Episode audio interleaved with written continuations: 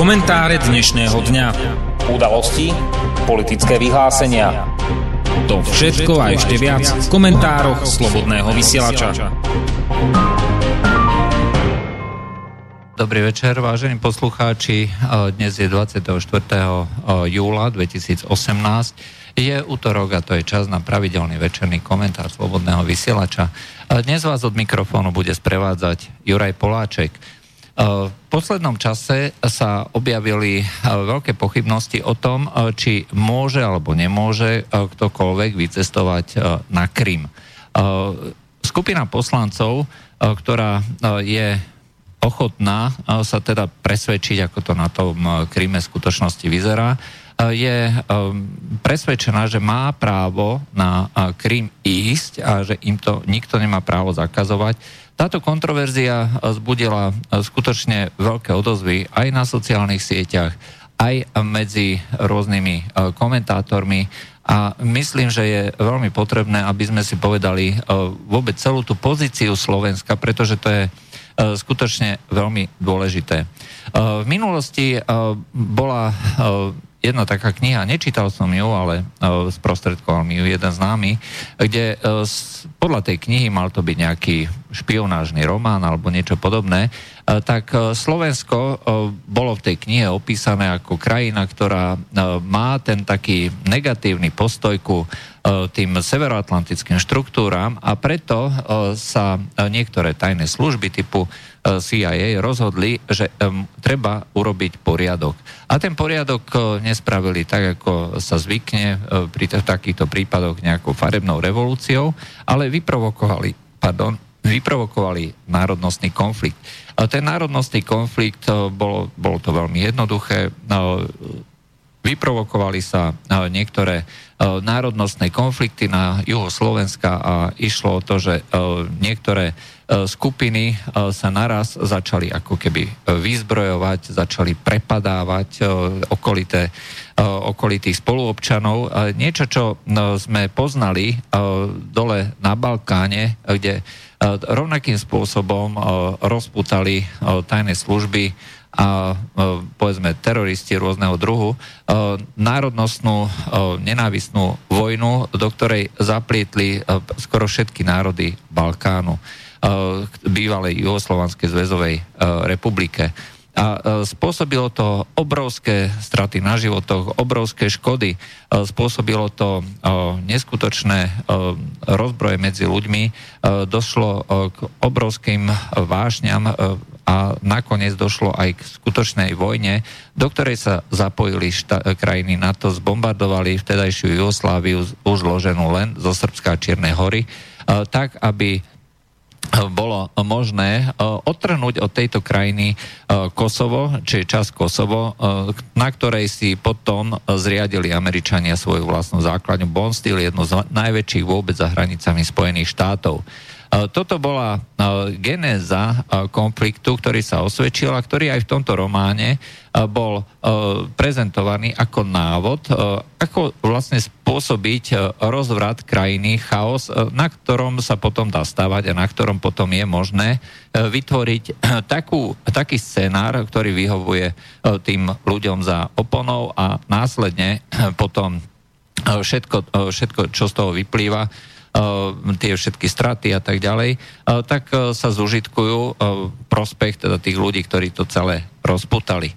Čiže nebol to vôbec žiadny problém a preto aj Slovensko na takéto konflikty, národnostné konflikty, odtrhanie sa niektorých častí jednej, krajin, jednej časti krajiny od druhej reaguje skutočne spôsobom, ktorý je konzistentný my sme neuznali Kosovo. Neuznali sme túto, túto, toto otrhnutie. Považujeme to za neoprávnený akt, ktorý je proti medzinárodnému právu a, ktorý spôsobuje to, že sa rozvrátil celý ten systém medzinárodného práva, po, uh, ktorý bol vlastne zavedený po druhej svetovej vojne, kde to bolo postavené na uh, tej autorite Organizácie spojených národov, kde boli páky, brzdy, medzi tými jednotlivými veľmocami alebo skupinami krajín v Bezpečnostnej rade Organizácie spojených národov a kde všetko sa malo diať na základe dodržiavania týchto medzinárodných dohôd. Slovensko tvrdí s ďalšími krajinami, ako je Španielsko, alebo, alebo Grécko a, a ďalšie, alebo Rumunsko, že takýto spôsob riešenia konfliktov je e, deštruktívny a vedie k rozpadu a k zneisteniu e, celej medzinárodnej e, sféry, medzinárodnej spoločnosti. To sa ukázalo aj v prípade ďalších konfliktov, ktoré potom viedli k rozpadu niektorých krajín, vojnovým stavom a podobne. To znamená, všetky tieto konflikty medzi nejakou krajinou a medzi nejakou časťou tej krajiny, kde je národnostná menšina, treba riešiť diplomaticky, treba riešiť dohodou. Že to ide, e, tak ukázalo v podstate aj Slovensko. My sme sa dokázali e, spolu s Čechmi dohodnúť na e, skutočne bezproblémovom tzv. rozvode, ne, kde sme si dokázali napriek mnohý, mnohým kritikám rozdeliť nielen teda krajinu ako takú, ale aj jednotlivé časti tých rôznych majetkov, ktoré potom viedli k tomu, že každá krajina si už hospodári za, seb, za svoje. V každom prípade, kto tvrdí, že je možné tieto veci riešiť bez akýkoľvek bez akéhokoľvek ohľadu na medzinárodné právo, tak sa dopúšťa v podstate tých precedensov, ktoré potom môžu využiť iné krajiny. Toto je postoj, ktorý teda zastávame od Kosova a rovnaký spôsob zastávame práve kvôli tomu, že nás to ohrozuje. My vieme, že nás to ohrozuje a preto nebudeme súhlasiť, nikdy nebudeme súhlasiť za, s takouto oddelením takéto krajiny, ako je časti krajiny, ako je Kosovo alebo Krym od Ukrajiny. Eh, nie kvôli tomu, že je to správne, nesprávne. Jednoducho je to spôsob, ako Slovensko reaguje na tú medzinárodnú politiku, medzinárodnú situáciu a my musíme byť konzistentní. My nemáme inú šancu, ako byť konzistentní. Akým spôsobom sa k tomuto majú stavať tí jednotliví štátni predstavitelia? Tí, ktorí sú na čele štátu, ktorí zastupujú e, štát ako taký, E, tak e, musia e, vlastne tieto veci robiť tiež konzistentne. Musia hovoriť rovnakou rečou, či je to predseda parlamentu, či je to minister, či je to prezident, či je to premiér vlády. Každý z nich musí hovoriť a robiť presne to isté. Musí sa postaviť vždycky k tomuto problému, či ide o Krym, či ide o Kosovo, alebo akékoľvek iné odtrhnutie ľubovoľnej krajiny za to, aby došlo k došlo k mierovému riešeniu, k diplomatickému riešeniu a nebudeme uznávať, pokým sa nedokážu dohodnúť tieto dve časti, tieto dve krajiny k tomu, že sa to bude uznané v jednej aj druhej časti krajiny, tak my to neuznáme. Aj toto je postoj Slovenska, je legitímny, je konzistentný a na tomto trváme vlastne už od roku 1900 99, respektíve e, od vzniku Kosova, ktorý bol o niekoľko rokov neskôr.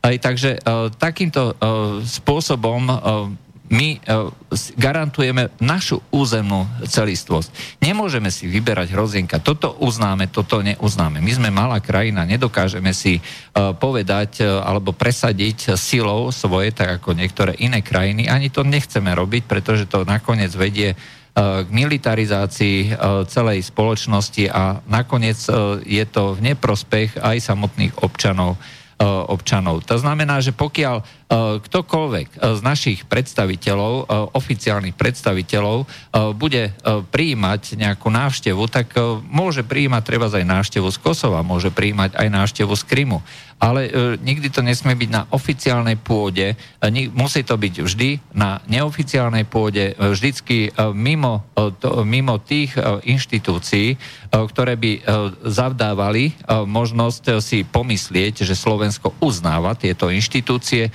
uznáva tieto časti krajiny e, za samostatné alebo e, prislúchajúce k nejakej inej e, krajine, ako je to v prípade Krymu.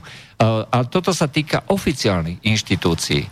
Môžete si všimnúť, ako to vyzerá pri tých nejakých povedzme, e, návšteva Dalajlámu napríklad. E, keď Dalajláma cestuje e, po svete, tak samozrejme chodí všeli kde, aj po všetkých kontinentoch, po všetkých krajinách. Je to jeden z najväčších tých politických turistov a putníkov vôbec.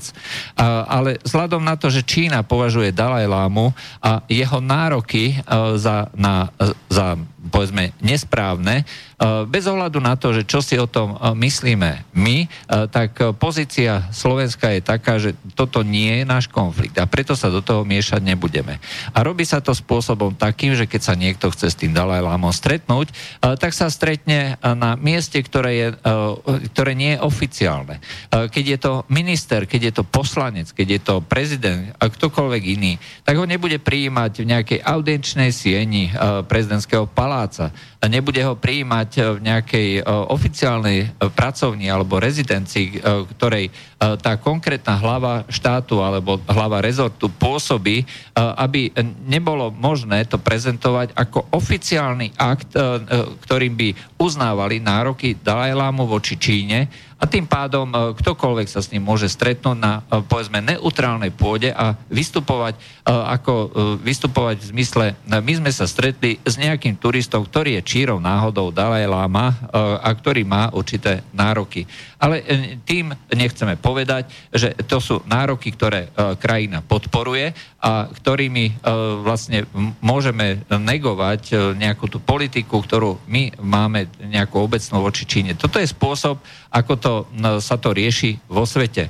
A je jedno teda, že či ide o to konkrétneho Dalajlámu, alebo či ide o ten Krím, alebo o Kosovo. E, takže e, každý, kto e, vystupuje za Slovensko, za Slovenskú republiku v tých oficiálnych pozíciách, je povinný dodržiavať práve tieto, tieto regule a tento spôsob riešenia post, alebo postoja k tomuto konfliktu alebo k tejto kritickej otázke. A nie to, nemá to nič spoločné so sympatiami ku Kosovu alebo ku Krymu alebo naopak k nesympatiami alebo k sympatiami z Ukrajine. E, toto je e, náš e, konštantný, trvalý postoj ku všetkým takýmto otázkam, anexie, oddelenia a podobne. Je to preto, lebo je to slovenská otázka bez ohľadu na to, či sa to jedná o krajinu, ktorá je niekde na druhom konci sveta. A pokiaľ ide o samotných poslancov, ako konkrétne v prípade poslanca Marčeka, Peter Marček tvrdí, že môže ako poslanec, respektíve člen Európskej únie, cestovať kdekoľvek. Má na to plné právo a môže vlastne robiť hociaké aktivity, ktoré nie sú zakázané zákonmi, či už slovenskými, alebo nejakými eurounijnými dohodami. Pokiaľ by e, robil čokoľvek iné, tak samozrejme by to e, spôsobovalo problémy, e, pokiaľ, pretože bez ohľadu na to, že nie je nejaký vládny poslanec, je to nezávislý poslanec, stále je to člen parlamentu Slovenskej republiky a jeho aktivity, pokiaľ by sa stretával s niekým, treba aj na tom Kryme, ako hovoril, že chce ísť, pokiaľ by sa stretával s nejakými ďalšími predstaviteľmi toho Krymu na oficiálnej pôde, tak samozrejme by sa to dalo vykladať ako oficiálny akt. A pokiaľ to bude robiť neutrálnym spôsobom, pokiaľ bude cestovať do toho Krymu, cez, samozrejme cez Moskvu, lebo inak sa nedá, tak pokiaľ tam pricestuje, pokiaľ si pozrie tie pamiatky, pokiaľ sa porozpráva s ľuďmi, ktorí čírov náhodou budú predstavitelia miestnej vlády, miestní predstavitelia a nebude to na oficiálnej pôde, e, tak stále je to možné považovať za neutrálny akt, ktorý nemá nič spoločné s postojom Slovenskej republiky. Pokiaľ by išiel rečniť do miestneho parlamentu na Kryme a pokiaľ by uh, chodil teda do, po ministerstvách hej, a tam sa zdravil, fotil a podobne, uh, už by to ten oficiálny akt uh, bol.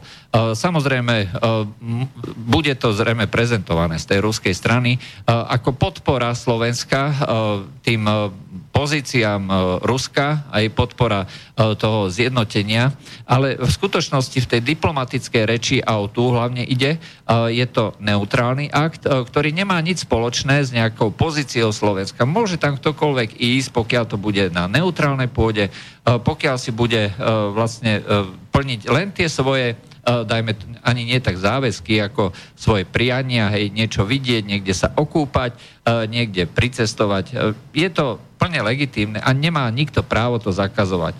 A ak to robí ukrajinský poslanec, teda ukrajinský veľvyslanec, dopúšťa sa absolútne negustiozného, nechutného správania, nediplomatického správania.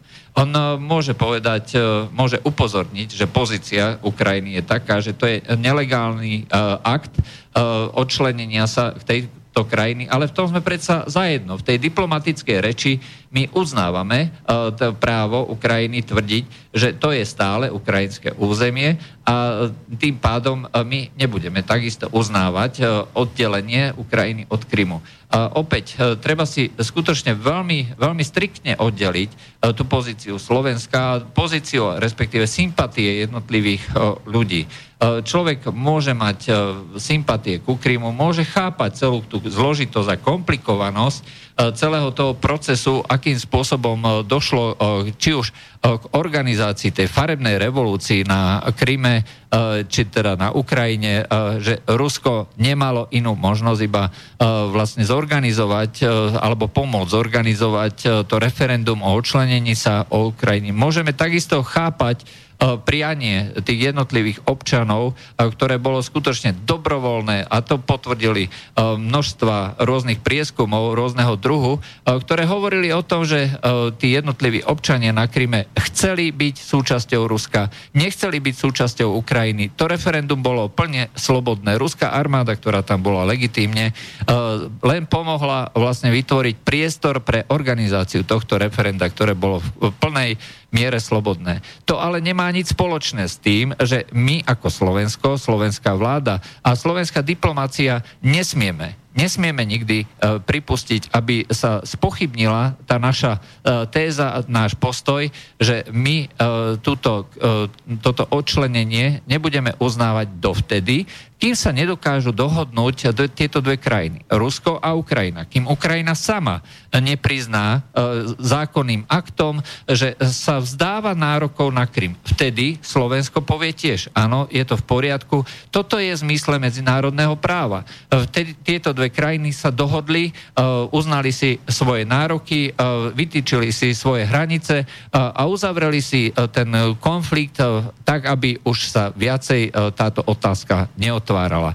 Toto všetko e, by sa malo riešiť takýmto spôsobom. Slovensko podporuje e, všetko, čo sa týka medzinárodného práva a riešenia konfliktov v zmysle medzinárodného práva. Žiadna iná možnosť, žiadna iná alternatíva nie je možná a nič iné e, nepodporujeme ani nebudeme nikdy podporovať.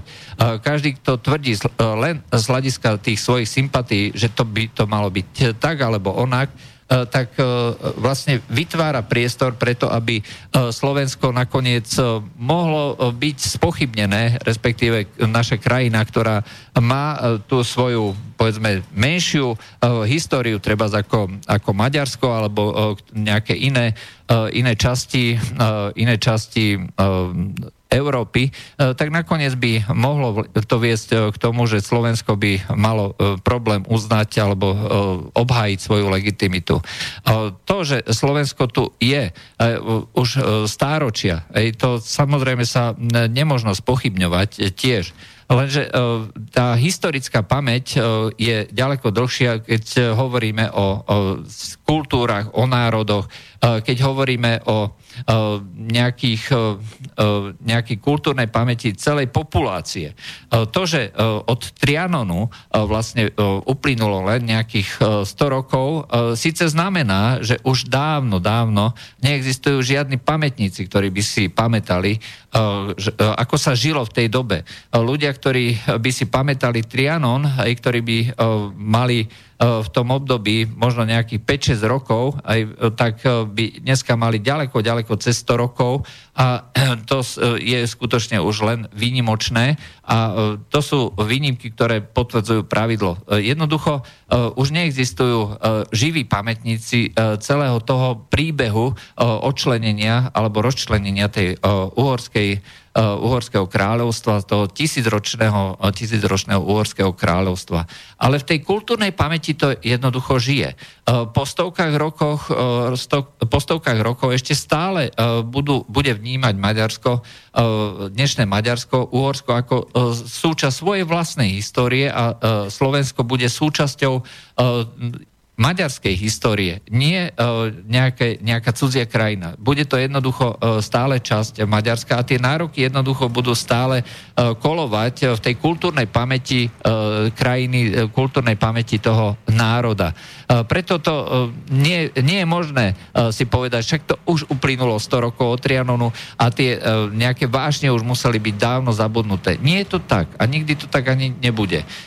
Dobrý, dobrým príkladom je vlastne ten prechod e, Hongkongu pod e, Čínu, pod vládu Číny. E, Čína si sama povedala, v tom 19. storočí došlo k tým tzv. nerovným zmluvám, keď pod hlavňami diel, pod hlavňami kanónov, gulometov, Čína, ktorá bola v tom období slabá, musela uzatvoriť zmluvu, zmluvy so západnými mocnosťami, ktoré viedli k tomu, že si tie rôzne mocnosti vytvorili tie svoje obchodné E, alebo nimi spravované zóny, ako napríklad bol e, ten konkrétny Hongkong alebo Makao, e, tak toto všetko bolo vytvorené na základe týchto nerovných zmluv.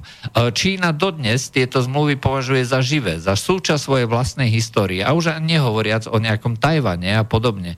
Čiže hovoriť o tom, že toto je dávno zabudnutá história, je sypať si piesok do očí a neuznávať to, že e, inak funguje ľudská pamäť ako taká jednotlivého jedinca a inak funguje, e, funguje pamäť e, povedzme celej populácie, tá kultúrna pamäť predávaná z otca na syna, z matky na dceru, vyučuj, vyučujúca sa alebo odozdávajúca sa z tých predkov na potomkov a tak ďalej v školách, aj v bežnej slovesnosti a tak ďalej a, tak ďalej.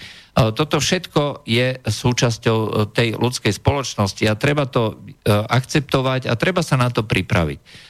Práve preto je nutné, aby sme si všetky tieto veci veľmi starostlivo zvažovali a nehľadeli na to len optikou toho, že treba z niekomu je ten Krym sympatický, nároky Ruska sú mu sympatické a preto by Slovensko toto malo uznať a preto by vlastne malo e, byť uznané aj z hľadiska treba z tých najvyšších predstaviteľov.